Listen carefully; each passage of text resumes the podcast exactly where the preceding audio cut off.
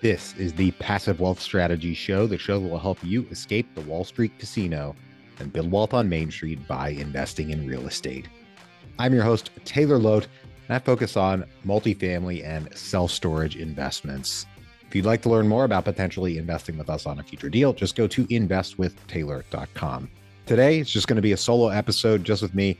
Today, we're going to be talking about funds versus single asset syndications. So let's dive right into that. So, as a bit of a background, I'll tell you all, in case you don't know, about my background in real estate investing and what I've done so far, why I can comment on this particular topic. I've been investing in real estate for a few years now. Started, I believe, in 2016 with the goal of escaping the Wall Street casino myself. My first investment was as a limited partner in a single asset syndication. Always had the goal of moving on to being a general partner or a syndicator on several deals. And I managed to do that. And now we're doing several syndication deals a year. We've got quite a bit going on. And I've been involved with both single asset syndications and funds. To date, I've acquired, partnered on, invested in, or otherwise had a hand in over $150 million of real estate syndications. So I'm sharing some of my perspectives today. And this is a question I get pretty frequently when I speak with passive investors and other folks who are involved in the business who are just get, getting started is determining whether one wants to invest in either a fund or a single asset syndication. For the purposes of today's conversation, we're going to be focusing on primarily equity type syndications. We're not focusing on, say, debt funds or anything along those lines. We're focusing on primarily equity based syndications, mainly focused around multifamily, but this can apply to self storage and mobile home parks and other asset classes. But I can only really speak from personal experience, and my personal experience is in multifamily, and self storage. So let's start by defining some terms. First off, I'm saying single asset syndication really just to indicate a one off type of deal where a sponsor, a general partner, has identified one particular investment that they're going to make, but it doesn't necessarily have to be just one single property. My first investment as a limited partner was actually in a portfolio of two large apartment complexes. So, a quote unquote single asset syndication doesn't necessarily have to be one asset, but it really just means that we've already identified the asset or assets that we're going to be investing in. They're most likely already under contract, already moving forward. And you, as a passive investor, know exactly what assets you're going to be investing in. In recent years, we've seen syndicators move to the fund model. And the fund is a little bit more blind, if you will, from the passive investor's standpoint. Now, what does that mean? That really means that a general partner will set up a fund, a blind fund, so that they have a particular set of targets that they're going after. They maybe will identify a few markets that they're investing in and particular types of assets that they're looking to invest in, but they won't necessarily know that we're going to be investing in 123 Main Street property or 345 Main Street property. They don't know exactly what assets are going to be investing in, but they're going out and raising investor capital to go after properties that look like 123 Main Street or 345 Main Street, but they don't know exactly what they're buying. That is a big difference a lot of passive investors want to know exactly the properties that they're going to be investing in. And that's very reasonable, right? And for those investors, you'd most likely want to stick with single asset syndications. But it's a little bit of a misconception to think that that gets the sponsor's experience or the sponsor's knowledge and ability to manage an asset kind of out of the way. Either way, as a passive investor, whether you're investing in a quote unquote single asset syndication or a fund, you are leaning on the sponsor's experience and ability to manage an asset. The fund model has the additional constraint or the additional consideration that the investor, you as the passive investor, and the general partner or the sponsor doesn't know exactly what the capital will be deployed to. So, as a passive investor in a fund model, you have the additional aspect of leaning on the sponsor to be able to responsibly identify assets in which to invest. So, there is that additional consideration to have with a fund. But either way, whether a single asset syndication or a fund that is just continually rolling over, the sponsor's knowledge, experience, ability to manage and source deals still matters. It matters almost equally in both. But with the fund model, you don't have the ability to identify exactly which properties that you're going to be investing in. So you might say, if you've never invested in a fund before, well, why the heck would I invest in a fund then? And that's a very reasonable question. Well, funds can produce additional diversification.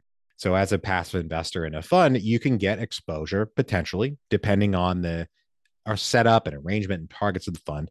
You can get exposure to several assets over several markets and states over time, which provides diversification. And if you think about diversification as a way to mitigate risk, that could also provide risk mitigation so that your investment isn't tied to one particular asset. You can be several assets. It just depends on what the sponsor is going after and what they're actually able to find and deploy capital into.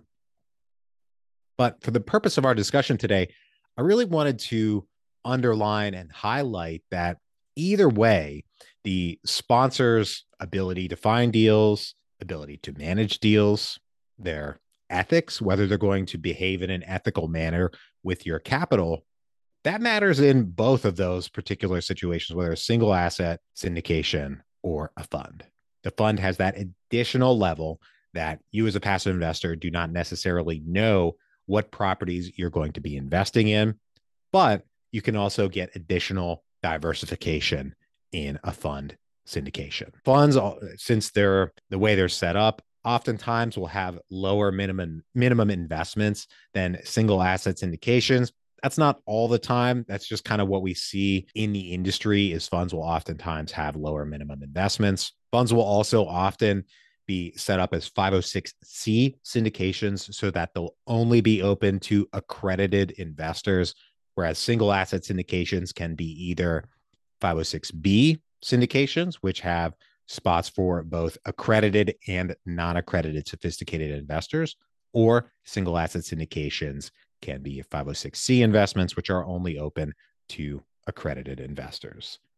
The main reason that a sponsor of a fund would go with a 506c model is because funds can remain open for a much longer time frame than a single asset syndication. The sponsor may want to be able to raise capital over an extended period since they're going to be acquiring most likely several properties throughout the life of the fund. They're going to be to want to be able to continue to bring in investor capital, continue to raise capital from new investors, and to be able to advertise their fund publicly. So, those are the main reasons that funds will be a 506c model as compared to the 506b model.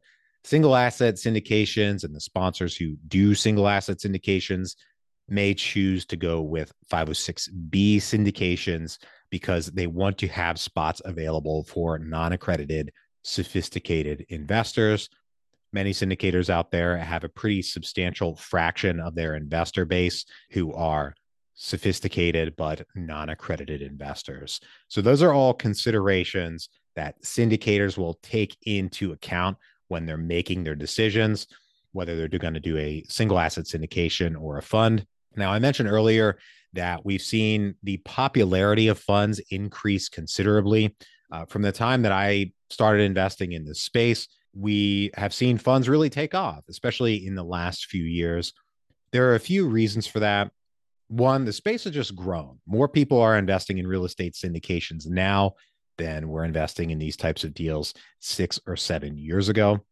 The legal tools and the assets out there that syndicators can use to put these things together have also gotten more affordable, uh, more developed, and more available to for sponsors to utilize, both for single asset syndications and funds. But funds in particular, we've just seen more development in that space as far as what sponsors can use to manage those deals, both from the legal and accounting and reporting and investor management. There's been more development for sponsor assets to make their lives easier and make their businesses run more smoothly. As a passive syndication investor, if this is the route that you want to go, these are all things to take into account. If you're not an accredited investor, but you are sophisticated, your options will probably be mostly limited to single asset syndications. Once you hit that accredited status, then you'll most likely have asset access to both single asset syndications and funds. And that's again, funds are mostly 506c because they remain open for a long time and sponsors want to make sure that their investment opportunities will remain open and that they can advertise their investments to investors all across the country and across the world, depending on what their setup is. I hope this discussion today was helpful for you. I get a lot of questions from passive investors and folks who listen to the show about single asset syndications versus funds. These are some high level considerations to take into account. When you're looking at any syndication deal, be sure to dig into the details read the legal documents, and understand what you're getting into. We're having a fairly general discussion today, but always dig into the details of any investment that you're considering, understand what you're getting into, and look before you leap. Once again, this is the Passive Wealth Strategy Show, where we help you escape the Wall Street casino and build wealth on Main Street by investing in real estate. I'm your host, Taylor Loht. I look forward to seeing you back here on Thursday. Don't forget to subscribe and catch us here every Monday, Tuesday, and Thursday. If you'd like to get our free seven day video course for passive real estate investors on red flags in passive real estate investing, go to passiverealestatecourse.com. Totally free. Sign up and start getting those videos and learn some new lessons about passive real estate investing. I hope you have a great rest of your day, and we'll see you back here on Thursday. Bye bye.